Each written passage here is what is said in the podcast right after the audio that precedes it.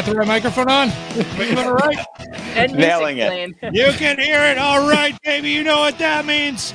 It's time for record talk. Let's do it. You know who you are. That's a pretty sweet remix you got going on. Right? I there. Yeah. man. Nicely Well done. sir. Very nicely done. Look at you. On point. Oh, It'll never happen again. Rob, do it again. nothing less. It's impossible. I'll do it right now. Are you testing my my my abilities? That was amazing.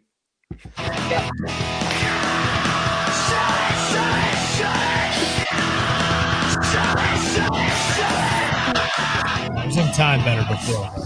It was. It's still really cool. Still good. Still good, man.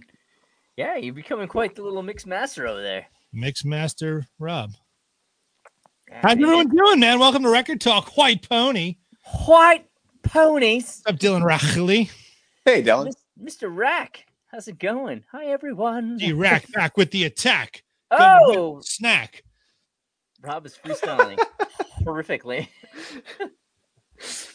oh man, Welcome. So how's to everybody doing? doing Hmm? well, man. Doing well. I feel like this week is uh blasting by. I feel the exact opposite. I feel like this week is taking so long. Oh really? Oh, it's just it's brutal at work. It's painful. Oh man, it stinks. It all feels like I don't know. Like this is my favorite day of the week because like it's weird for me because like Mondays, See like our faces. well, yeah, honestly, but like Mondays, like is a real busy due day for me. Tuesday the same. Wednesday, my lessons start to get busier, and then this, and then Thursday is my busiest lesson day, and then Friday it just kind of. But this is like my, I don't know, like crosses over. I don't know. I just this is the transition from lots of work to fun to more work to yeah. That didn't make any sense, but No, that makes perfect No, sense. we got you. Yeah. Can't Well, be that well- bad. You get your ladies on the uh, shelf behind you, so you- you're in good shape. Uh, wait, uh, there it is. I got it. Yes. There, You Yes. remind me of that, that hearing test, my giant headphones in during elementary school. Just when you hear the beep, raise a hand.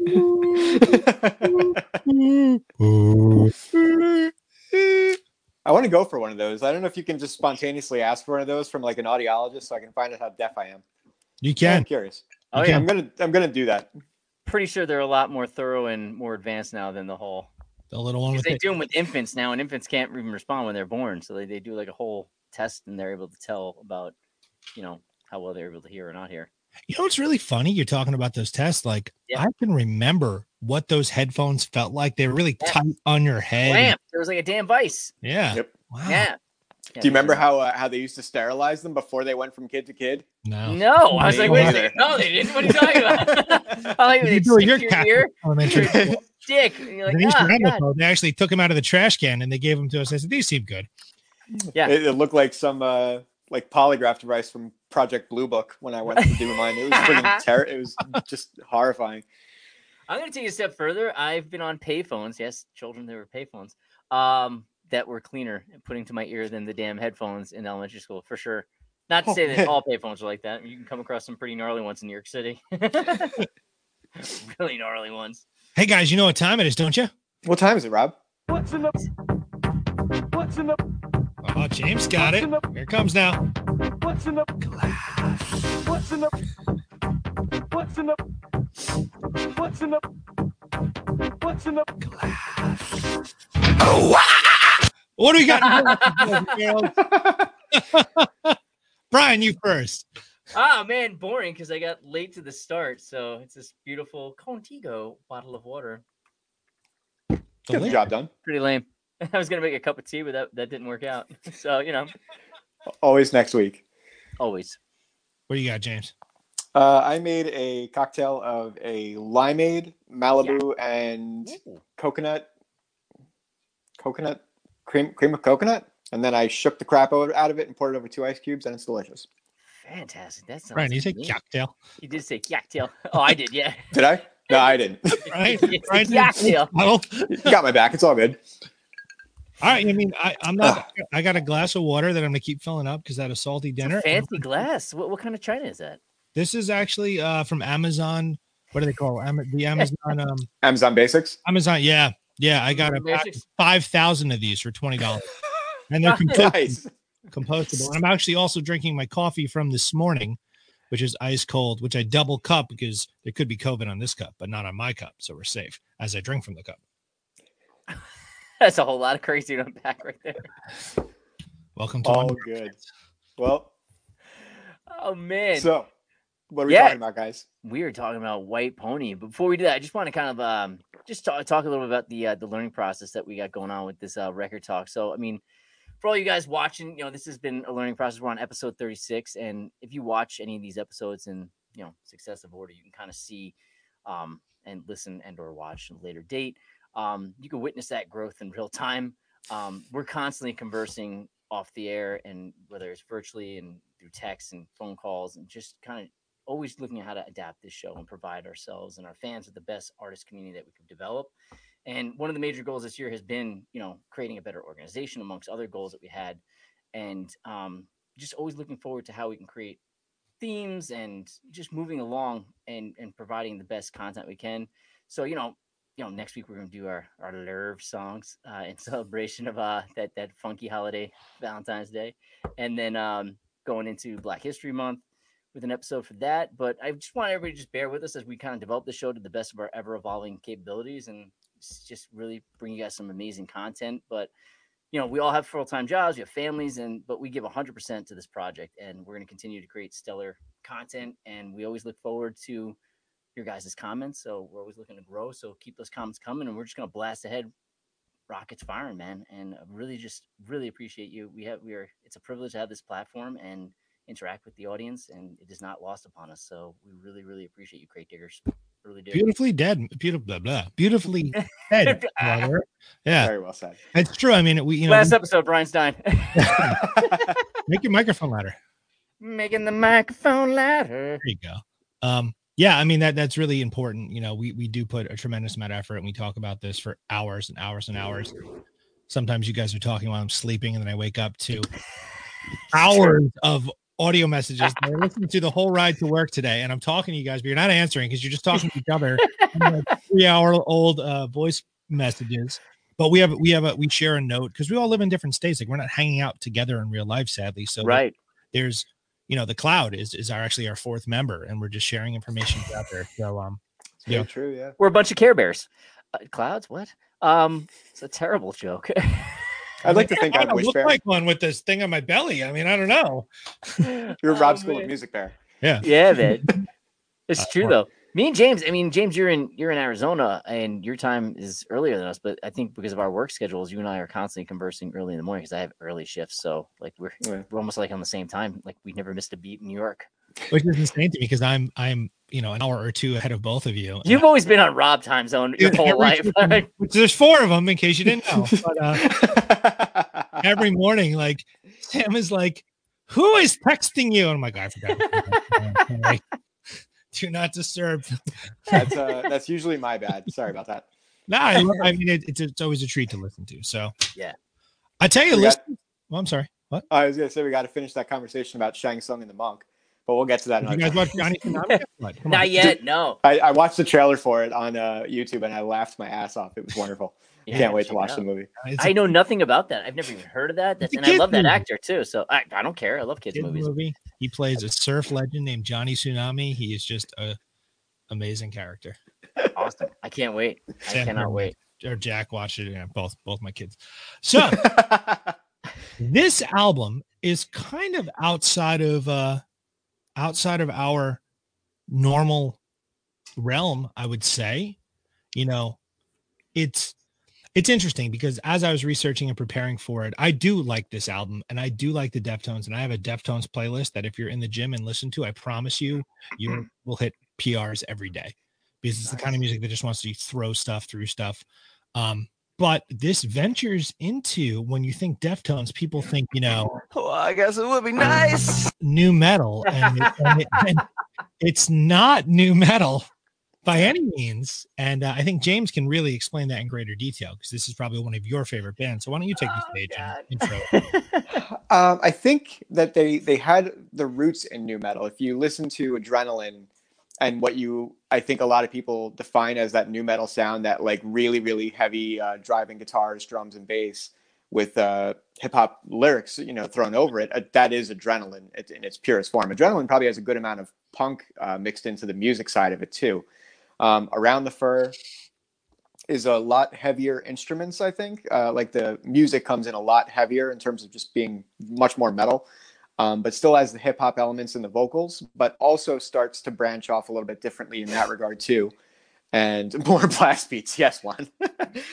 and um, White Pony takes it to a completely different place. I think um, Chino becomes much more ambient and much more experimental in uh, the vocal style. Brian and I were talking about it earlier today, and uh, I'm going to blow up your spot for a minute. I'm sorry, dude.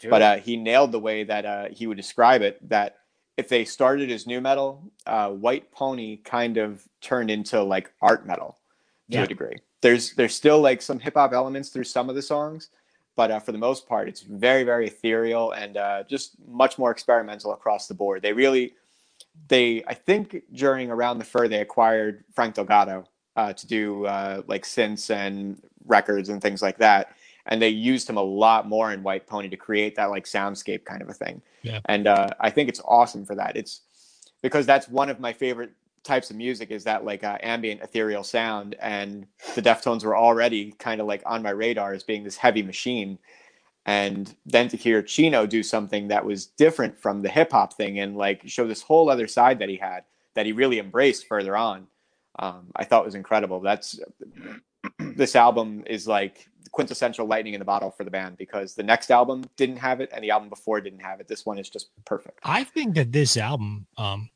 you know, in the in the scope of this band, because there's definitely fantastic songs after this album. Mhm. Yeah. But I feel like this was their this is their pet sounds. This is their magnum. o- This is their white album. This is their pinnacle of their creative everything happening, flowing. Uh, how do you say his name? Chi, bass player yes he was you know an integral force of what's going on within this record um i just it- it's great i, I just re- i really think it's great despite all the ball busting leading up to it Yeah, a lot of ball busting. Yeah, it's great. It's great to listen to an album to, to see such tremendous growth. And I think this album is directly responsible for the greater um, audience and fan base that they gained. Being one factor of this is is is the content of which they put forth. Um, to me, it has an experimental element, and that's why I said it's more of like that art rock, art metal. Um, and I think it's recognized for that. I don't think I'm not like coining that. Um, but it's got an experimental element to it, similar to a Pink Floyd esque approach, but to metal. Um, and it's it you, I, you hear that influence in it, not tremendously. It's not like you're like, oh, there you go, that's uh, Dark Side of the Moon. No, it's just their approach things. You look, you listen to any um, Pink Floyd album, and you're like, oh, damn, they're always pushing the envelope. envelope. They're always trying to figure out different ways to maneuver the soundscape, and that has it through and through. And there's never, there's no fillers on this album at all, at all. Yeah, yeah, it's it's it's really really tight from start to finish. Um, there's a bunch of different versions of this album, as as we all discovered. Um, I remember when I first I got it the uh, the first pressing of it uh, on CD. Was the red case? It was the sil- It was the white case with the silver booklet. Okay. Um, and then I remember Rob got his, and there was a song on it that I had never heard before, and that that ended up me. was that your favorite song on the album, or one of my favorite songs one of my favorite songs um, but it I'll get into that in a minute but that's a good i mean that should have been there the whole time yeah Oh, it- absolutely. I know exactly what you're talking about. Yep. For have, sure. having that song there, I think, completely changed the dynamic of the album. That um, it went from being like a, a completely standalone work as I, instead of that, like kind of like a, a good segue to go from Around the Fur into a White Pony. Yeah. Because it had a little bit more of that edge, but it still kind of went in a slightly different direction to kind of prep you for what was to come next on it. Yeah, agree. I think uh, Chi, the bass player, actually had a great uh, quote that I found. He said um, because they were they were pressured to kind of release the album sooner, as most record companies and, and production crew will do. Is like, hey, let's you know strike with the iron's heart hot. Um, and they just decided to take their time with this album. And she said, you know, we didn't feel like we had anything to lose, so we just made the record that we wanted to make, and that shines through and through in this album. You know, Very and I think if you'd listened to all the noise around you, I don't think you would have gotten this album. I think you would have gotten something that would have been like around the fur again.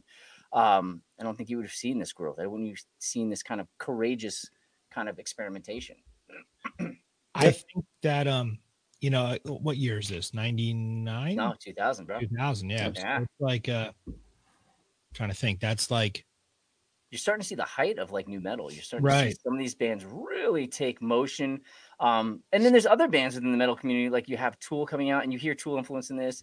Um, I hear the Cure in this. I hear in the industrial genre to an extent too. And I think a lot has to 2000 or 2001? Right around. Oh, Ladder, yeah, Lateralus is around. Uh, what was that? Good lord, I don't remember. Well, because you know the new metal thing, I think it's interesting because everyone thinks new metal, okay, it's that 2000s, but it's really not. If No, it's a That per- sound. It's a very particular sound. People try to uh, lump it into a time pocket, and it doesn't. Oh God, That's jeez, tears. There's- wow, that looked painful. I, w- I mean, it's a sushi just swimming in my belly, all vegetables and such. And that's my take on it. Like I, I know some people. To me, new metal is a certain particular sound. It is not defined by a time pocket. You know, and I Hmm. think that a lot of people do kind of lump that. Like some people will say new Tool is, and I, I disagree wholeheartedly. Oh, of course not. No. And Wholeheartedly. I, I think that what, what to complete that thought was like the new metal when I think new metal, it's that first Korn record, that second Korn record, that Mhm. first Limp Bizkit record. But by the time 2000 hit, you know, you're only a couple years away from screamo and emo becoming a thing. So this is truly a transitional time. But the the the the first disturbed record, all that stuff, like that's that that which also is lumped into new. It's so stupid. Same thing with hair metal. Like these names are so fucking freaking ridiculous. It's a big blanket. It's just that. Where was that a second ago? The cough. Come on. you didn't feel it coming. I was I'm feeling- thrown up by you throwing up on yourself. Like, "Ah." Oh, dude, I, I'm I'm just fighting so hard not to just. Um, but I, I think like like a younger person listening, you know, these blankets get thrown on things, and, and we're guilty of it too. We were discussing Yeah. a couple of shows back, classic rock, and then and then hair metal, and then grunge. They're all so. They're, it's just marketer marketers giving something a name to sell it because this album Yeah. doesn't sound like um uh, the second Limp Bizkit record Uh, significant other. Around the same time as this doesn't sound like that. It doesn't sound like um Follow the Leader, which is around this time. So I just I, like it's funny you say that because I had just looked that up because we were talking about when it was released. If White Ponies 2000, Follow the Leader was 98. Yeah, isn't that crazy? That's Oh, so wow. like I thought that was like the same year. Yeah. Like, that, that was almost not competing. No, but, that like, you makes know, sense because like Family That- Values that's kicked off in '98, and I remember that Family uh, going to Family Values. What's up, Tom Pisani? More most post melodic hardcore. Yeah, for sure. There, yeah, because there is a very melodic element to this album with these lows and highs and balanced really well too. Not just the production value of it, but the way in which they all work together as a. And this is where you see the true growth. Is like they sound at this point in their career their best. They were working such. Uh, as a, such a cohesive unit, there is such balance between the lows and highs they create musically as well as sonically with with his voice. Uh, the screaming is done well; it's not done too much. He, it's truly like an actor taking the stage and trying different things. He wants pain, he brings out that scratchy voice, and then he immediately can bring it back to melodic. It is is a perfectly artful album. It's it's great. I've listened to it. God, I, I You don't just know how many nailed it. That's good. It's too ethereal to be considered new metal. Exactly. Yeah, Yeah. Yeah. What's that? Hi, yeah. Who said that? uh, Christina. Christina. Yeah. Yeah, right on. Yeah, Very good. Fantastic music school out in California, guys. If you want lessons the other side of the country Yeah, or, or Very web good. design, she's your girl. it's so funny, James. You said ethereal earlier in the show as soon as we started. So that's yeah, Yeah, perfect. it's it's really really ambient, and I think one of my favorite things to come from this album that wasn't a Deftones thing was Team Sleep. Team Sleep is like super super ridiculous, and I owe Rob, I owe Rob for that because um I, I had no idea what was going on. yes, we'll we'll talk about Where you that later. He's pointing to you. You're above him. Get it? Oh, oh, I get it. Sorry, yeah. Well, You you got like a Brady over your Bunch shoulder window going on bit, here. So yeah, um, but um, I don't even know who I am. but yeah, like uh, I think if if you enjoyed White Pony for the uh, ethereal elements and like for the more ambient element of it, uh, check out Team Sleep too because that's a completely uh, completely different experience than Deftones. You don't get the the metal edge of it, but you get all of the ambience, and it's really really cool. Dude, I tell you, like digging back through this, it truly took me back to that like junior, senior year of high school. Like listening, like that back to school song, like that I remember being Mini maggot. that character that he's speaking of, I'm cutting class and and just being those things he's discussing, just being a complete schmuck, and and it just pumped me up. And then, um, you know, I don't know, I don't know if we want to get into like our favorite songs on here, but Well, just- let's do it because I think that is one common thread that we all have. It that that's one of my favorite tracks, which you know is not necessarily something that everybody knows that song. So back to school, mini maggot. Uh, you're right, man. It's really summed up the sentiment of the triviality, uh, trivialities of and trappings of high school, the click atmosphere, and at times Yeah. it could feel so suffocating and dangerous. It was.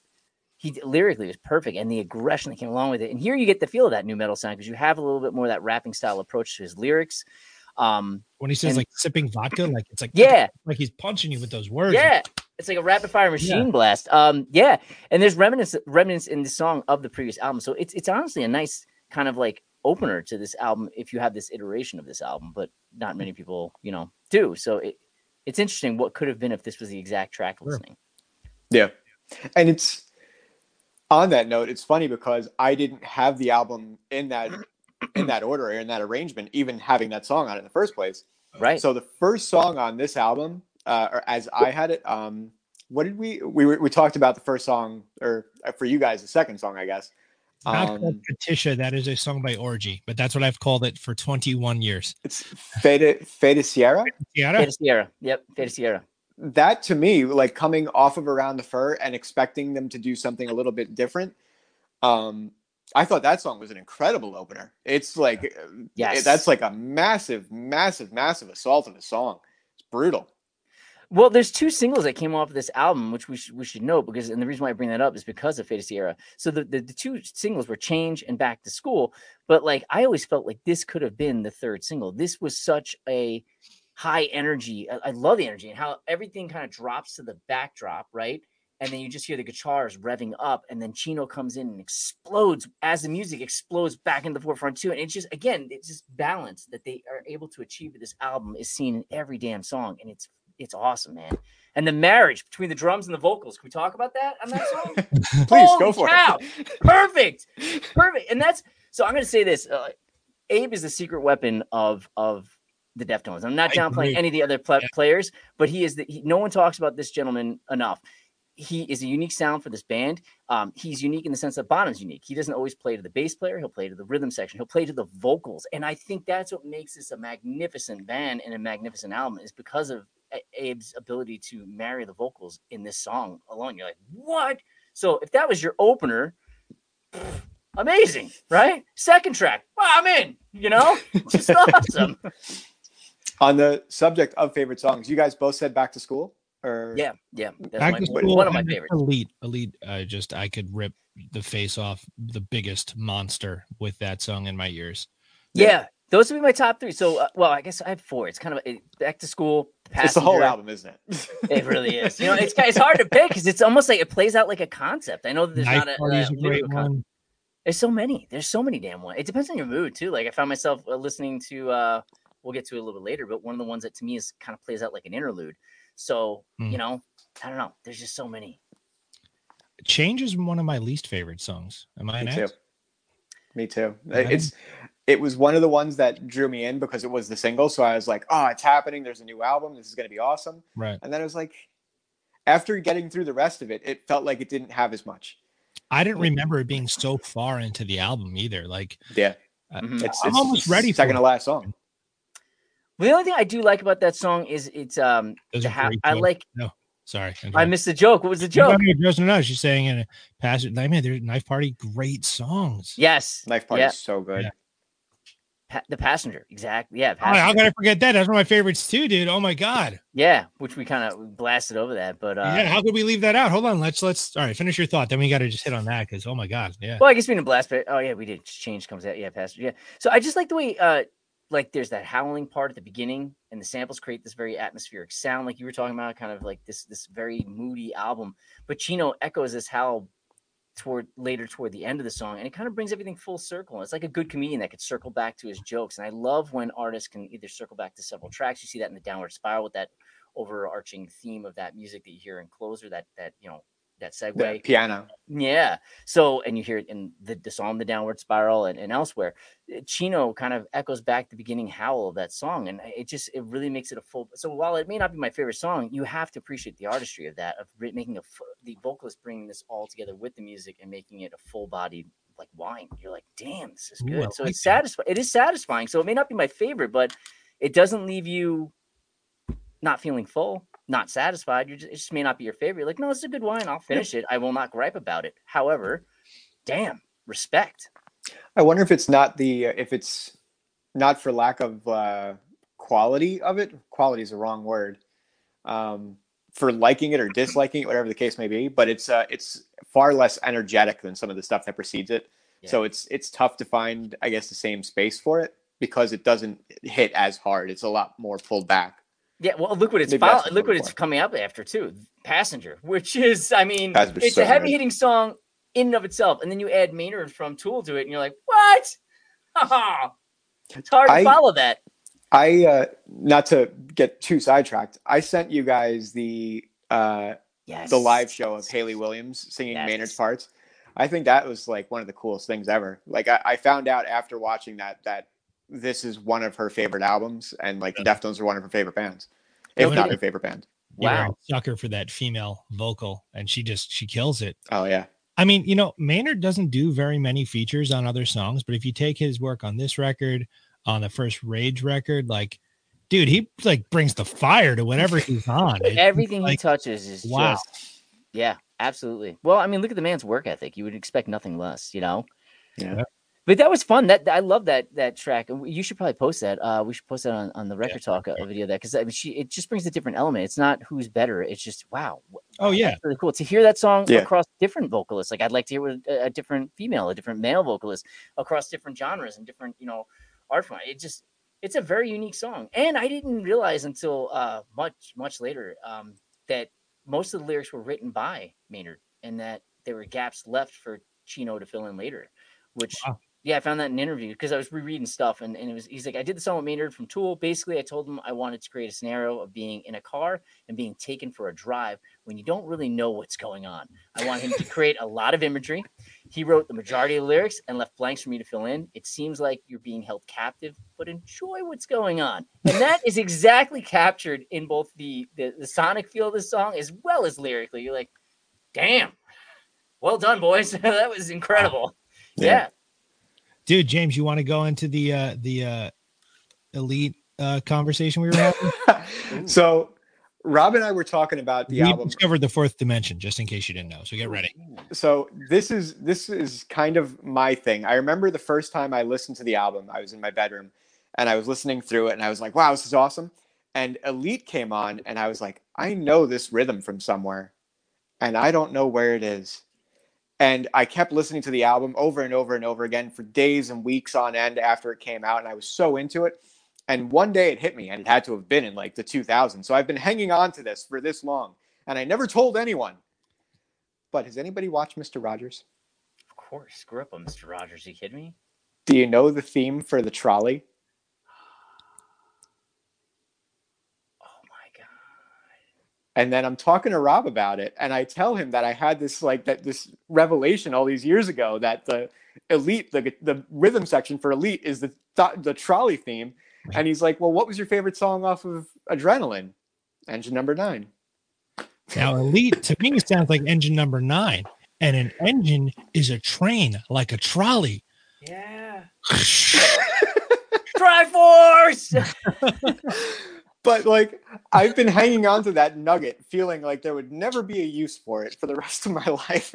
and oh my god. here we are 21 years later and elite is the mr rogers trolley theme Holy crap! Now I gotta play those back to back. This is I like uh, wanted to remember get that Pink Floyd, like uh, Pink Floyd playing Dark Side of the Moon with uh, Wizard of Oz, Yeah. and now I gotta play Mr. Rogers.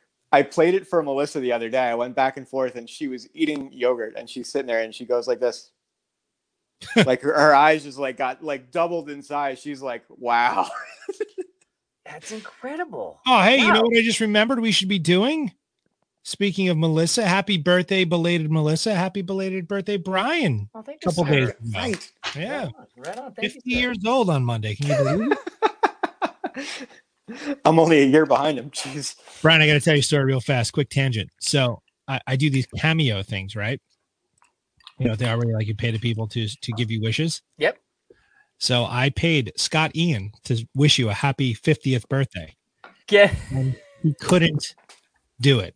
And I and they they refunded my money. But I Oh was, man. going, I was going to debut it here and it would have been Oh man. Scott Ian. I'm sorry. Scott Ian dropped the ball. It's all good. It's all good. I still Ah. love that man so much. Ah, Scott Ian's the best. Can you imagine happy 50th birthday? He doesn't know, you know. That would have been incredible. Dude, he's Oh, in on the joke. He doesn't know it. Oh my god, that'd be great for him when I'm 52. Because I'm not 50, damn it. Uh, well, it was Melissa's birthday. Happy birthday, Melissa. Melissa's birthday was this past Saturday. Yeah, it's a couple days. Right. before. Right was, on. It was the sixth. Yeah, Cool. Very cool. Great people are made in February. Correct. that's what I hear. My dad's birthday actually was uh, yesterday. No kidding. Well then, Yeah. happy birthday too. Absolutely. Absolutely. So there is something I want to talk about on this album, um, and it was Brian and I mentioned it briefly today, uh, earlier this morning, um, When and it just sleeping. seemed. say what? While you were sleeping? Yeah, exactly. Yeah. Um, probably when you were still sleeping. Now that I think about it, because it was probably like five thirty, six o'clock in the morning. Um, today's Cliff Burton's birthday, Yeah. Yeah. and uh, it just seems so oddly uh, serendipitous. Is that Dude, the word? Dylan Rackley, you win the prize, brother. oh no! What did he say? Happy 73rd birthday, Brian. Ah, Dylan, I used to like our private DMs. I used to like sharing Yo, things with you. part You're like. Out of the four of us, like Dead to no. BS, Brian is legit old enough to be your dad. So that's just but that's good. Oh, Dylan's in on the ball busting now. Great. Yeah, I like it. I love I love ball busting. 41 though. God damn it. Um, but uh, we were we were talking about it. It seemed uh, like almost a little serendipitous in like a really sad way. You know, Yeah. Cliff Burton's birthday is today, and uh, Metallica lost him, and Deftones lost Chi.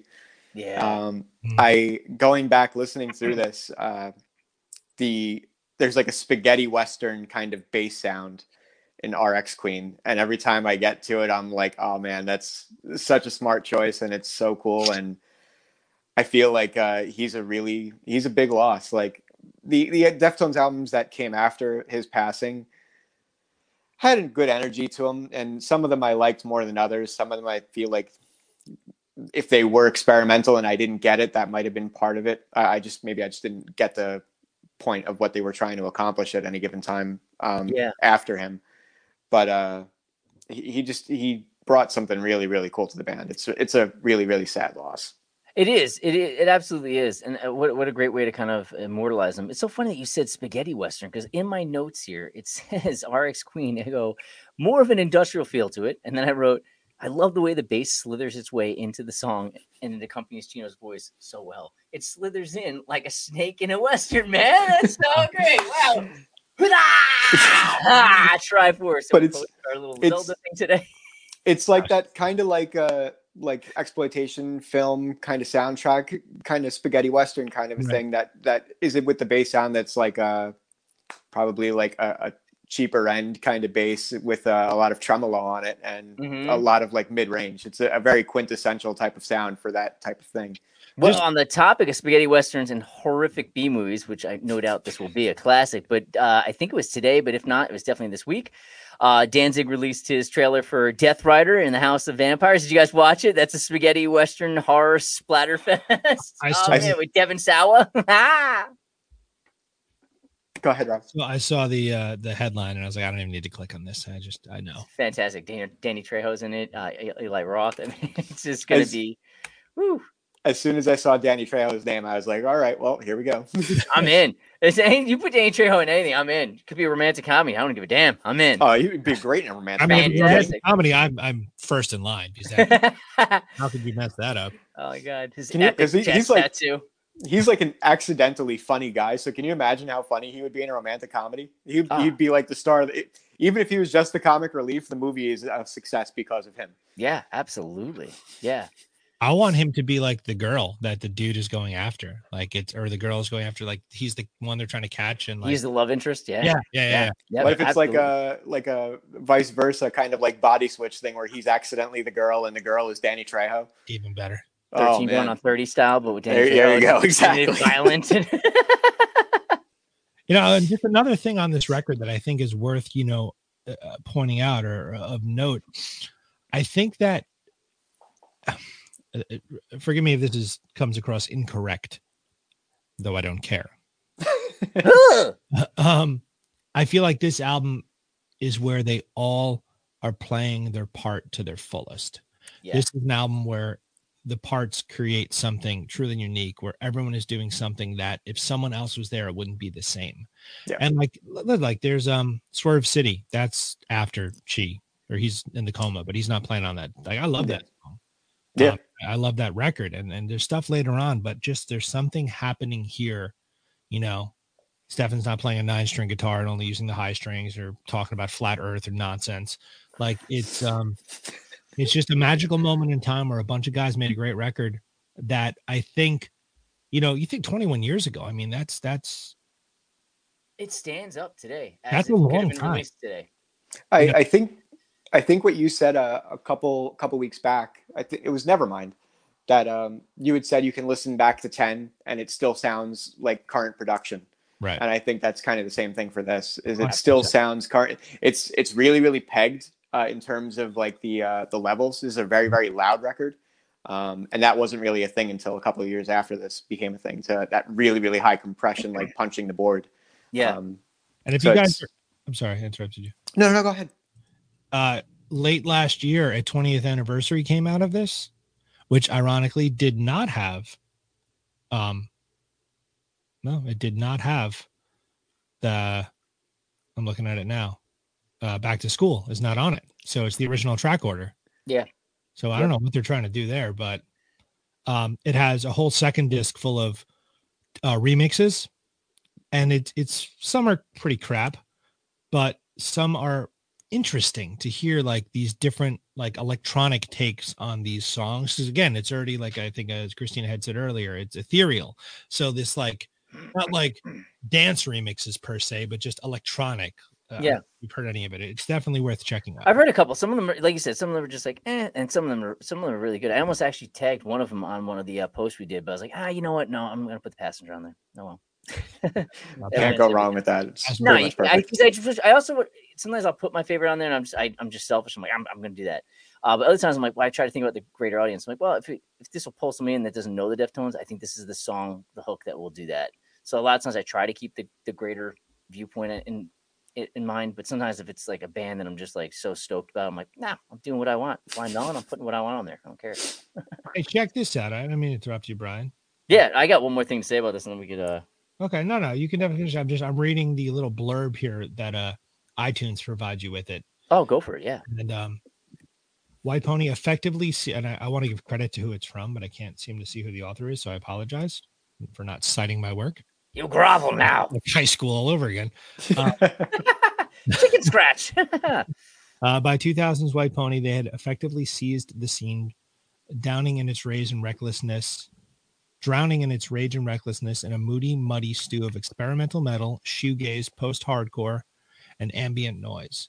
So in that blurb, it has the post-hardcore thing Tom said. It has the ethereal ambient thing Christina said. So I mean, we're all kind of hitting on what this is. The shoegaze element, I think, is important because we left it out, but that's kind of that like all the effects and like just the washes of sound. yeah. So Yeah. it's it's funny because there's a lot of things on here that me in general is not something I would listen to recreationally, but it just works together in this perfect like you know melting pot of delicious soup. Ooh, Yeah. yeah, I like that. I want soup, damn it. Like 13 degrees here today, so soup is. Yeah. It's freaking cold, man. Brian starts singing Blind Melon on cue. You start saying, "Come on, no. down!" Let you down. All right, so Oh, let's, let's yeah. Anyone else at closing? You're gonna say something. You- yeah, so the, the the uh song it hit me in Street Carp, the uh the song Street Carp. Um it's at this point um I realized that you know we, we talked about the connection with Pink Floyd. You know, 30 Seconds of Mars. I don't know how many you guys are familiar with 30 Seconds of Mars, Jared. Yeah, I like their music. Yeah, I do too.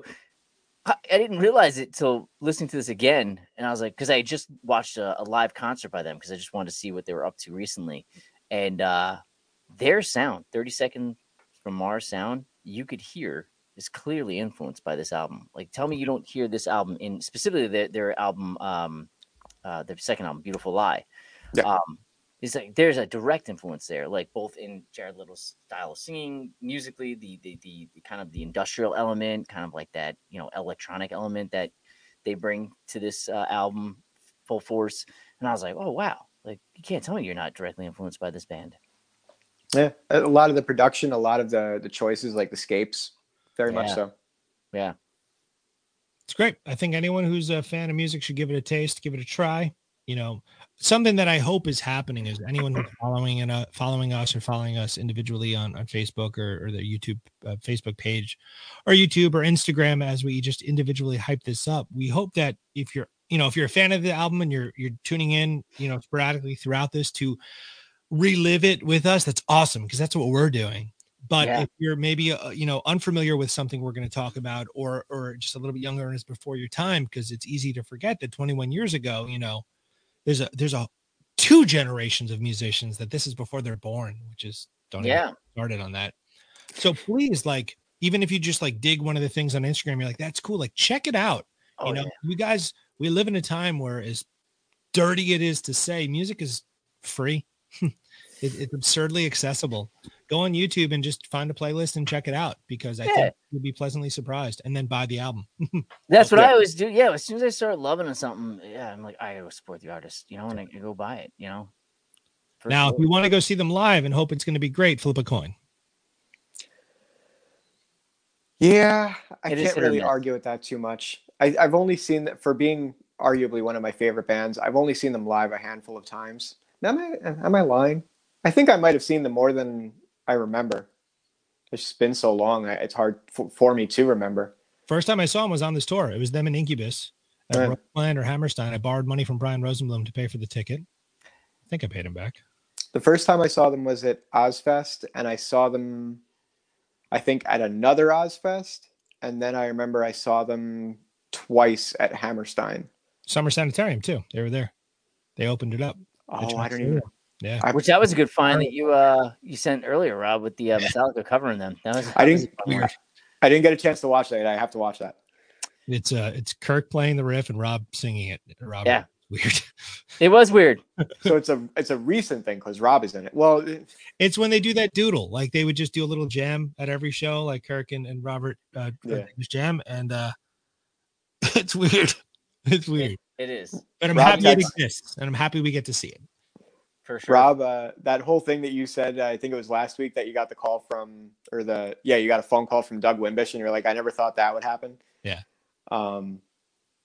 Oh man, I was going somewhere with this. Old age. Brian's not Oh! turning 51. I am. Yeah, I feel good. Is it that? Is that what you were talking talk about? No, it was uh, that. That's what it was. It was a text from you a couple months back that uh it's probably maybe a couple of years back at this point which makes it even more horrifying that uh robert trujillo is in metallica longer than jason newsted when Oh, you sent that year. message Yeah, yeah crazy. A lot that's longer. that's where i was going Years with this. longer. Whew. that's a horrifying thought to me so in my mind i'm like oh it had to be pretty recent because robert's in the band but in the scheme of things i guess that could have been like 10 freaking years ago at this point Right. jesus Time is a fickle thing. That was a that was an auditory swallow. It really was. Let me see It sounded can- rough. No, You let's see. swallowing a cup full of marbles? Jeez. i have hard water in arizona It sounded Oh, yeah? like rocks. Sand. i am And- sorry What water here? Sam. so, um, what else are we talking about, guys? Well, Wow. If- You're if no like the guy else from uh, The Simpsons. then- Don't don't put Fred Durst on here again. Once was enough. I got all my new metal ones. I love them.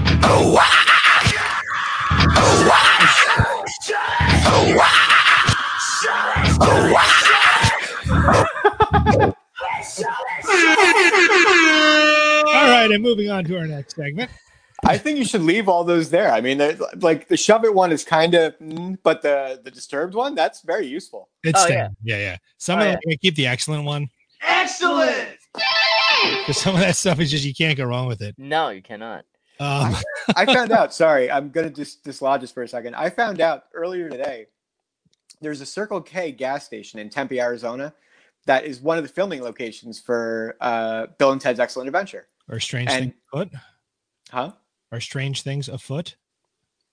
The Circle K. Is that what they say in the movie? Oh, maybe. I, Yes. It's been so long for me, I don't remember. Wow. But apparently, the gas station has never been updated or changed. The phone booth is still there, and like they, it's like a, a pilgrimage site. So I might just try Oh! and find the Circle K in Tempe, and just it's it literally a half hour away. Oh my god, when we go visit. That's definitely something we're gonna go see. We're all taking a picture there. We're gonna But cram in. apparently, it's like a, a pilgrimage thing that everybody goes there on the release date of the uh, first movie. Right on. That's awesome. I have not seen the new one yet. I have to. I have to see that new See one. it so we can talk about it, please. I know. Yeah, I'll, I'll rent it. All right. Woo! So, wait, we need to. uh What's our transition one? Let's uh let's broaden our minds. Gentlemen, let's broaden our minds. I love that. I, it, it bothers me because I want to hear the next part of it. And I was like, yeah. I want to hear the Prince song. Yeah. Um, so uh, you know, something to discuss. I think we were discussing. You know, we always trying to add other things. I think, um, you know, I, I read a ton of books. I think, I think you guys are, you James, you got all those things behind you there. Some of them are books. Brian, I know you're a well-read individual. Oh, there's books all around me. I'd show you if my room wasn't a mess in here. Something I collect um, in book format are these sort of these large format coffee table books. Um, and they're like reference books or art books or picture books, but I think they're just a great resource to be able to see and touch and feel. You know, you look, I want to see like uh, Jimmy Page's guitar, and your friends don't invite you to go see it in New York City. So you have to look it up on Instagram or you have to look at it. Right? That was just like You could just I gotta run to there. Ah. this book, which is um, Jimmy Page anthology, and it's just, um, just really was a stretch. Look at him. Look at him. I'm not stretching. I'm good. Yeah. But just I, I can't really show you the pictures, but it's all this stuff and and just from his whole history of the career, Oh wow. rare pictures and, and guitars and things. So It's- one- Go ahead. I'm sorry. no, no, it's okay. Is, is it a dedicated like uh, guitar history, or it's just like his history through music, through his career, like an autobiography, or just like a, a legacy of his guitars, kind of a thing? Jimmy Page is sharing hundreds of items from his private collection, including costume, stage equipment, instruments, memorabilia that have had a profound impact on uh, rock history. Nice. Very Cool. cool. I don't know how far it goes, also, but uh, this one was just fantastic. I have the Geddy Lee bass book, which is really cool. Ooh. I've looked through that one. That one's incredible. The Led Zeppelin um, one, if you guys have seen that one, Yes. that's incredible. But then this one, you know, me being an 80s rock guy, Oh yeah. Here we go. Here we go. I got to be careful flipping through it because there's lots of boobies in here. But the decade that rocked by um, oh nice. Right. So he was just a famous, ridiculous photographer, and there's so many unreleased like, oops, pictures. Like this Ozzy just being ridiculous, Oh whoa. Oh, wow. and there's like stuff that pulls out. Um, hold on, I'm trying- Like kind of like a centerfold type of deal. There's centerfold. I mean, come on, Nice. there's that handsome gentleman. Oh snap! Look at that. So I just love stuff like, and this like it's annoying to me when they're just pictures, but this one has like little expert excerpts about um you know where the picture was taken and what was the shoot. Look at Sebastian Bach being a woman. Look at that hair. Look at that hair. I'm I'm I I don't care the gender. That's just an attractive, you know, human. person. There you go. Yeah, yeah. People Well- will pay for that hair. Stuff like this, man. I, I just think it's so cool, and it's just a great reference. And you can get a lot of this stuff on Amazon. Like this is like a fifty dollar book, but you get it used on Amazon like twenty bucks. What idea? Did you really? No, I bought this when it came out because I'm crazy. Oh, I was gonna say. I was like, really? Hypothetically, look at it, fucking David Lee Roth. It's so cool. Oh, damn. that is really awesome. Tommy Lee. oh my gosh. Who was the photographer here? Mark Weiss. Mark Weiss. Yeah, Hmm. check it out. I'll send you guys. Well, link it up on Amazon. Because Yeah. now we were we were Amazon affiliates, guys. So if you want anyone to buy anything, just use our affiliate code. Hey, all right. Yeah. Look at you expanding. Yeah, uh, t- tag that on the um the the, uh, the Facebook page. It's good for people to kind of see that stuff. Yeah, Another I form think- of art to appreciate. Some of these photographers, like Danny, um, who does a lot of the pictures with like Blind Melon and um various other bands. I mean, just throughout the the decades. They, just some of those photos. They, Pearl Jam. He works with Pearl Jam a great deal. Mhm. Some of the, the photos they catch, those action shots, are just magic. Just Yeah. pure It's magic. a moment in time that you know. But it takes a special photographer, it takes a special artist and a special eye for, to capture the true energy and and what's going on at a live show, and not just because anybody can take a picture and like I've taken a picture at live shows, like man, it's not the same. Is that Sam Kinison? Kinnison with Tawny Kitaen. Oh my gosh! Oh, it's Jessica Hahn. Sorry, sorry, I messed up my '80s sex symbol. But you got stuff like this too. You're going to point out too. Yeah, so I, I- just recently, uh, for my birthday, my mom sent me. This is kind of cool. I love. Uh, I think there's beauty in um, like dilapidation. So there's beauty in things that are falling apart. And she got me this thing called Empire State of Decay, Discarded New York by Alex. Uh, I think it's at Galino is how you say her last name. Um, but it's it's cool. I love I love history. I'm a big history um, buff. So it, it's got just enough of the uh, excerpts, or as Rob said, experts uh, in here about like different things, different abandoned asylums. But like it's just got great pictures. And again, I, I love abandoned places, like just some of these these shots of like abandoned places, famous places in New York. You know, um, Is Yeah. In there? what's that? Letchworth? Yeah. Not Letchworth. I thought uh, toward the end, I thought I thought I saw something that looked just like Letchworth, but it wasn't. The name of the um, I forget the name of the the asylum that um, the mental institution that uh, Geraldo made famous back in the seventies that showed and really changed uh, mental health care, uh, making some changes about the way people are treated. Unfortunately, it has pictures of that place and, ugh, you know, Bell? ah, what was it, Bellevue? Was it Bellevue? Bellevue. Bellevue, right? Yeah. It should be, but I don't know if that's right. I don't know if that's right either. Um, but yeah, I'm great, sure and bad things love history. happen there too. I'm sure, yeah. But I love, I love, you know, New York history too. Just showing the New York love where I'm from. So it's, it's a cool book. She's a she's a nice uh, local artist, and she she captures some really cool. You know what's cool? One of the pictures, they go to the Catskill uh, game farm. Remember that? I don't know if you guys. I grew up going there. That's a that, have you seen what that is now? Not now, but in those pictures, I see what it turned into. It's like, whoa. One of the pictures is a can. I swear, a Heinz can of macaroni and cheese. I didn't even know that existed. I'm a child the worth the price of admission. right? I'm like, wow. That's worth the black mold that you breathed in to take that picture. So this is this is why we're friends. I mean, if you guys know me, remember back in the day, what would be my favorite thing to stop? If there's one of those blue signs, I'll run across seven lanes of traffic. I want to know what it says. Oh God, it's so great. I did. Um, yeah. but Catskill Game Farm, I was looking into it recently because I love stuff like that. Just the whole Catskills in general. Like the, we used to play every Thanksgiving at a place called Honors Haven, and that's sistered next to the property where a place called the Nevele was, which is one of those big Catskill, um, Yeah. you know, uh, Beautiful area. Beautiful area. but it's just in decay. It is. You could look. So anyway, Catskill Game Farm. Someone bought it a couple years ago, turned it into a hotel, uh, where the giraffe.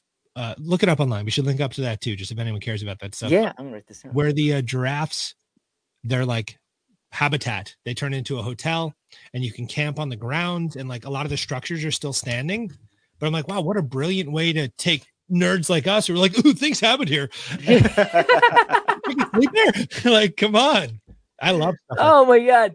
Yeah. That is pretty So awesome. I got that, and then uh, I'm gonna go back to this one too. Like you had got me this box set um, a couple years back, the White Zombie. It came from New York City, uh, vinyl box set, and it comes with this really amazing um, tabletop book. It's just phenomenal um, pictures in here, and it's got a lot of history. So there's a lot of a lot to read. There's a lot to take in visually, like just some killer early It's so um, cool. uh yeah, so you get to see like how much thought they put into like the drum kit and how much art. I mean, art they were truly an art noise band in New York City uh, when they came out, but like just just really bold colors that captured the band and, and their heyday and before their heyday rather, excuse me. But yeah, just like just cool like full spread pictures, um, beautifully written by the most of the members of the band, even like some of the past members that most, Most. people don't even know. Most. um, this is the way to do a box set. So when the band broke up and they released that "Let Sleeping Corpse Lie" bull crap, that was hot garbage, not worth your time and or money. Tell us what you really think. I- Hold on, Mike. I didn't hear you. What? a hundred percent garbage. Uh, it's just basically just go buy the albums they're from because like it didn't offer anything else. This did. It repressed all the albums, fantastic packaging, and then you got this monster book that was just like, ha, yeah. So that's the way to do it. Numbered too. So Nice. hot, hot commodity. Dude, there's certain sounds you make out of excitement, which I think we know we're having a good episode when Brian makes that sound. What's the sound? I don't even know. I'm gonna, I'm gonna tell you off air, so I don't want to ruin it, but Okay. genuine raw enthusiasm, and it's one of my favorite things in the world. So thank you. So a couple things that I have. I, I have a whole bunch of these, probably like you guys do, I imagine, that I keep rotating on my coffee tables. On my coffee table right now is uh it's like a visual uh, compendium for Ghostbusters one and two. Uh, Cool. that's like it's got tons of like uh, you open it and there's there'll be like a transparency that you put on top of a page and it explains things that are going on in it. What? There's like sticky notes, like post-its all throughout the entire thing. Behind the sets photos that you never would have seen, and like liner Why notes from I Dan Aykroyd's goo? exactly like uh, liner notes from Dan Aykroyd's original notes. Um, Oh. That like he knew a lot about the science that was theoretically going into the films.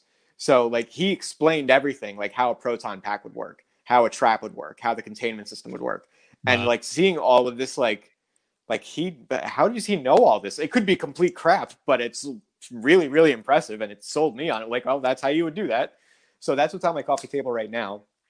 But Ooh, uh, wait, in here, for one second. I apologize. yeah, yeah. I crapped on the Girl Ghostbuster movie forever. I I- liked it. I, was own it. wrong. It was fantastic. I had love never it. I prejudged. I apologize. Continue. All right, now I'm gonna watch that. Yeah, watch it. It's good. You have I to haven't think seen of what it I'll It's, just a, it's a it's a different parallel universe. I just, I- it's awesome. It's fun. It's a good story. I, I every one of those uh, females are amazing, either comedians or comedic actors. Um, all of them. It's Kristen Wiig. raunchier than I thought it would be. Too. Ah, it's good. And then you have what's his name? Um, Chris from who plays Thor. It's ju- it's through and through. It's Chris a great Hemsworth? movie. I own it. We, we found it and it was dirt cheap. And I was like, oh, we're buying this. This is. I have all the the Ghostbusters. I'm looking forward to the new one that's coming out. I can't wait It's for the pushed new one. back until forever again because of COVID, man. Yeah. The, yeah, going back to what you're saying about Dan Aykroyd, he really, I, I forget where, I don't know. One of them was with the Joe Rogan podcast. He was on something else too. Like, he really does know his stuff. Like, he is such a huge nerd of like the occult. Like, his character is the character in that movie. Like, his Yeah, character, he wrote who is in himself. It real life. easy. Yeah. Like, it's very uh particular why he chose that crystal skull for his drinks because he's Yeah, yeah, really big into the whole yeah the whole crystal skulls of, the, of like the mayan culture and various other cultures so yeah he's a big time nerd dude do you have the do you have the thing to share with us to see what it looks like Yeah, where is it? It's in the. Damn the it, other room. James! I'm sorry. If you on. want, I'll go get it. Yeah. All right, Ah. I'll be right back. I it. had it Lord. but I'll, I'll be right What back. a Hang on. build-up! What a build-up! Brian, now, carry the show. We'll be right yeah, I'll just carry the show. Let's see what else do I have for show and tell for you guys here. I don't know. Oh man, I don't have anything in arm's reach. Damn it! Oh, you know what's a funny book, guys? Here you go. The truth about Chuck Norris. There you go. 400 facts about the world's greatest human. The unauthorized parody. There's one any music nerd should. Oh, So this is part of a set. There's this and then a vintage rarities. Look how freaking thick this thing is. And the other one is just wow. listen to it. It's heavy, back. Your mic And- moved. yeah.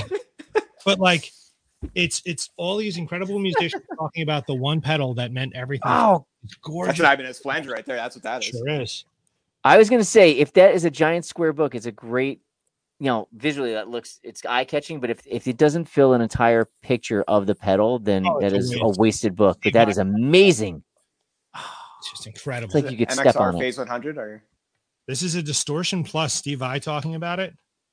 Uh, Vernon Reid talking about the the rat. Just people talking. I mean, I, I could literally I have to get that. Read and ingest it. Oh, But get it from the website because if you get it from the website, you get a discount if you buy the box set with the other book, which is like the vintage rare stuff. Anyway, you're let's see Ghostbusters. Yeah. Okay, so right? Yeah. there it is. Oh yeah. Um, I got this for I got a Christmas. soundtrack on vinyl, BTW.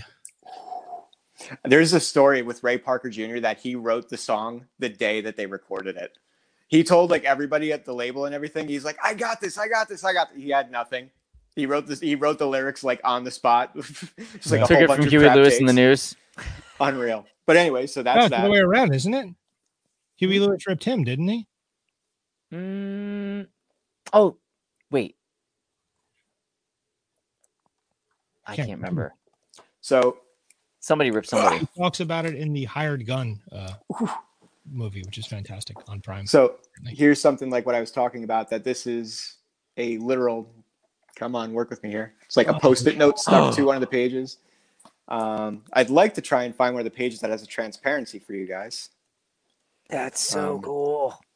There's one of my favorite. Heard of that? I don't know that was a thing. Neither have I. Yeah, there's this whole section on um, how the proton pack works. Oh, like with all, like all of the science and all of the technology that would have gone into making it work. There's uh one of there's the PKE meter. Um, there's this is one of my favorite shots, or like two of my favorite shots in the book because you don't really get to see it that often. Um, a close up of Gozer Wow. and uh, this picture of her ooh, with Oh. all the guys, just like a behind the scenes photo, I think is Stuff amazing. That I love that stuff. And um, I forgot she was in the actress was in uh, the remake of House on Haunted Hill. She was one of the the dead nurses in one of the uh, the lab rooms. Oh, no kidding. Wow. Yeah, if- if you go back and watch it, you'll be like, oh, that's Gozer. Now that I mentioned it, you'll be like, oh, okay, I got it. Oh, wow. Now, is But, this um, book still in print or is it out of print now? It's so I asked for this specifically um, because there was another book that was in print that had even more detail in it. It, it had the entire script as written with all of the liner notes in it. Um, and this was that was no longer available, or if you could find it, it was a couple hundred dollars. Um, this was the next best thing, and it was a whole lot more inexpensive. Um, nice. But it's absolutely fantastic. It's really, really great to thumb through, and like any page you open, you'll inevitably find yourself reading, you know, subsequent pages until you have to do something else. Dude, that's But, why uh, I love these type books is because like you're, no one's gonna sit here on the can and just read the whole book. It's not gonna happen. But it's you're- got so much stuff from the real Ghostbusters, sit there and uh, real Ghostbusters in it too. I love that. I love it. So so good. Do you guys see the real Ghostbusters is on uh, is starting to air on YouTube? The the Cartoon. cartoon? Yeah, It's on Tubi. It was on Tubi for a while too. I was telling you they're starting to air it. I believe remastered on YouTube for free. Oh, The best episode of that show was the one where they referenced the movie. I the have toys couple they made, the toy line uh during the '80s for those were cool. Like the eyes bugging out, the head, the transforming. Remember like Uh, the backer and he'd bend over and his back would come up the foot. Yeah, I mean, Yeah. there's just killer. There's some pretty cool toys, but remember Supernaturals with the holograms in the chest and everything. There's some pretty killer toys in the '80s, man. And the what I was originally going to show you because that that was on the table and I that's just that's where it's living for the moment. Um, if anybody knows me, they know I like cars a lot. And there's a, a company called Haynes that makes Underwear? uh, yes, but there's a company called Haynes that makes manuals for everyday. Like if you have a Toyota Prius and you need to learn how to fix it, you buy the Haynes manual and it tells you all of the factory notes for how to take that car apart and put it back together. And this is a Haynes book for the McLaren MP44 race car um, that Ayrton Senna drove. And it has all of like the history, like what happened along the way, like what problems they had with it, and like what little like zip tie fixes they used to get the car across the finish line during some races. And it's uh, it's Oh, a wonderful, wonderful thing to see. There's so much history in it, and uh, just things that I never knew were like a thing, like like the things you deal with on your day to day basis at your job that you think like, man, I, I bet people that have like great careers don't deal with this crap. Like, there's still some guy that says, I need a new set of gears for this transmission. Well, why? They cost a lot. Like, does are we going to win a race if we give you these? Uh huh. All right. Well, I'll give you a hundred thousand dollars to make your new gear set. Well, I need 150. Well, this is what I can give you until we win a race. That kind of thing. So it's like Yeah. seeing people ask for technology and then have to answer for it somehow. It's, it's very, very cool read. Interesting. Very cool, man. Wow, some good Oh, books. this stuff is fun, man. Like, uh, you know, maybe what we can do is we can compile a list and then throw the links for all this stuff because I want to start doing that, like being able to link people. How you like the record? Buy it, click here, blah blah blah, all that. So I want to start working. on that. Yeah, let's yeah, let's work on that. Yeah, see, there's that- that growth we started the episode with, and we're closing out with, man. Just always looking to grow. We're making growth, baby. All right. So what's next week on Record Talk, boys? Lerv songs. Top five Lerv songs. Figured a little ode to the uh, the wacky holiday of Valentine's Day. They could be not just professing love; it could be love lost, uh, unrequited love. Um, God damn it, I hate love. so we're each going to surprise each other with five songs uh, with the theme of being love, uh, and it could be any genre. It could be rock, it could be hip hop, it could be um, classic rock and roll, whatever. Doesn't matter. How are you guys doing Top- on your lists? You got them made up already or no? I have a huge list and I need to chisel it down to five because I figure if we each do five, right, it's about 15 songs and we could have our still have time for our topic. But I think if we did above five, it may not. Or do you I think, seven? Great. Yeah. Five, yeah, right. All right. I have two songs that are vying for the fifth spot, and I don't know which one is going to make it through because if I pick one of them, I feel like my list takes a turn to one direction versus the other. That's okay. I don't know. I only have two songs decided so far. I got to do some work. But I'm willing to bet that all of us are gonna, yeah, one of them. I think we're all gonna have one song. But Think so? Yeah. Okay. Yeah, I, I think I'm going to have one that matches Robin. I'll have one that matches you as well. Dylan says we need to do an instrumental album. I got a few. So do I. Me too. I have many. Oof. Me too. I don't want to be left out. oh man, the number of times I've had Rob in my car while I'm listening to like Aphex Twin or something like that, he's like, "What is this?" Oh my I- god. But you know what? I feel like that music I would appreciate more now because I have a greater appreciation like for noise and things. Like I've been listening to uh, there's this guy Richard Devine. Follow him on Instagram. He just analog synth wizard, and uh, he was on a chat today on Clubhouse. Was him and Deadmau5 and all these like to talk That'd be great. like nerdy stuff, but like if nerdy like was just like the cover, they're on like page seven thousand of the book. Like it was like sound is coming at you in giant sheets, and you can't even process the words they're using. But it was just inspiring. Oh man. But that's our show, gentlemen, ladies and boys and girls, and everyone. I was gonna say, cool. Um, so we hope to see you all next week, and thank you so much for tuning in. yes. Ryan, you got anything you need to plug for this week? to plug. Uh, you know what? Me and James were talking about this. I, I think you were in this conversation. Uh, you guys should check out. I think it's who is it by? It's by Panda. Panda Pandemoni Toys. It's uh they make this thing called Alternation. There's these toys that we got from from my uh my sons. Um, they're like human animal hybrids, and apparently they, they come with like a it's like a kind of multimedia approach. So these really well made. I should have brought the toy down. Articulated toys, and they come. They have a webisode series on on YouTube you can watch. I think there's only like a total of 12 minutes worth of them. Um, and they come with this graphic novel style, uh, style comic book, which is really cool. It's just great storyline. I just watched the cartoon with the kids and I'm like, oh, awesome. So we went down the rabbit hole and they showed you like uh, how the toys work. And we just discovered a whole new thing that this toy does that like it changes color in hot water. I'm like, wait, what? I'm like, Wow. guys, quick, kitchen now, let's go. and we're all losing our mind in the kitchen. And it's just like, they're cool toys. Um, alternation. Yeah, check them out. They're cool. Nice. I'm gonna share there. Yeah. What's Yeah. that? Oh, you want me to share it? Yeah, sure. Yeah. It's not in there. It's just the box. I kept the box. But he's like kind of like uh well articulated. They all do something fun. Like the frog will flip. Uh, my son has the uh, chameleon that changes color because, like in the cartoon, he like could turn invisible because he's a chameleon. Um, but if you put him in the water, it turns clear. And I'm like, and this thing is a highly colored thing, so it's it's cool. It's got a tongue that comes out. The eyes move with the tongue I comes out. It's it's phenomenal. Just It- like really well made. if you put it in water, it becomes transparent.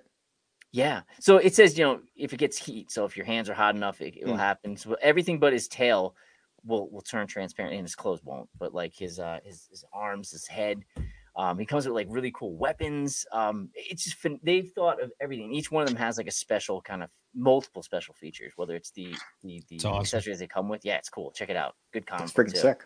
Yeah, I love Nice. comic books. So You got a plug, James? No, nothing too crazy this week. All right. I can say if you uh, have a PlayStation 4 and you're suffering with Cyberpunk 2077, put a solid state hard drive in it. Holy crap. oh yeah, game yeah, or changer. you can stick it in your PlayStation 5. That's cool too. Well, not everybody can do that, Rob. Oh, sorry. Oh, put you in have my- PlayStation Five, Rob? can I put it in my Xbox series or no? It wouldn't matter. The X, apparently, it runs the worst on the Xbox Series One Ah, X. the from what I hear. PS5 is a monster. It's a bummer. Yeah. You can't get them. Like they're just so Yeah, it's impossible. But I, yeah. I checked it out going from mine when it had the original hard drive in it to checking it out at uh, Devin's place on his PS5. It's like there are no loading screens. Yeah. Absolutely preposterous how fast it is. it's interesting because like on the PS5, um, I play a lot of PS5 games, but I have loaded up some of the PS4 games, and it's just uh, absurd what it's doing to them. Whereas like on the Xbox Series X, there aren't any games for it yet, so I'm like Yeah. playing Xbox One games on it, but it's it's it doesn't feel next gen the way that five does. So Yeah, the, the, one day, but I, I I hope I'm planning. I'll, I'll probably buy in when they release the the slim versions or the pro versions. Well, because they're gonna have the. You see that they just got the patent on the the buttons on the back of the PS5 controller too. yeah, just saw that. coming. So yeah, But the the way the controller feels, the triggers and stuff like that. I'm sorry, we completely like went on a tangent, but the the triggers, like it, the PS5 genuinely feels like a new experience in gaming. Yeah, It's- I've been playing Call of Duty on it, like different guns. The guns all feel different. Insane. It, it's ridiculous. Wow, that's fun. I need to start playing online so I can play against uh, you guys. And then me and Don't- Brian, we're gonna have a uh, what call it, Smash Brothers tournament next weekend too. So- Yeah, absolutely. Let's do it. Yeah. Nice. All right, good. All you right. guys stream that on Twitch. Yeah. No, Rackley, I cannot give you a free PS5 with one year of lessons. I apologize. but your pedal will be there Friday with your T-shirt, one of one, a limited print that I didn't turn into a full line. So you have a T-shirt. No one has, dude. And oh, if- nice. if the the nut on the low B string, Dylan, going with is this? 764 wide, then you can fit the 80 gauge through it, and you- you'll be able to tune it to E. Look at that. That was a conversation Dylan and I, Dylan and I were having in yeah, uh, Dylan, you get, you get all this But cool yeah. stuff, man. That's right. All right, if, it's, friends. if it is 764s. Here sorry. it goes.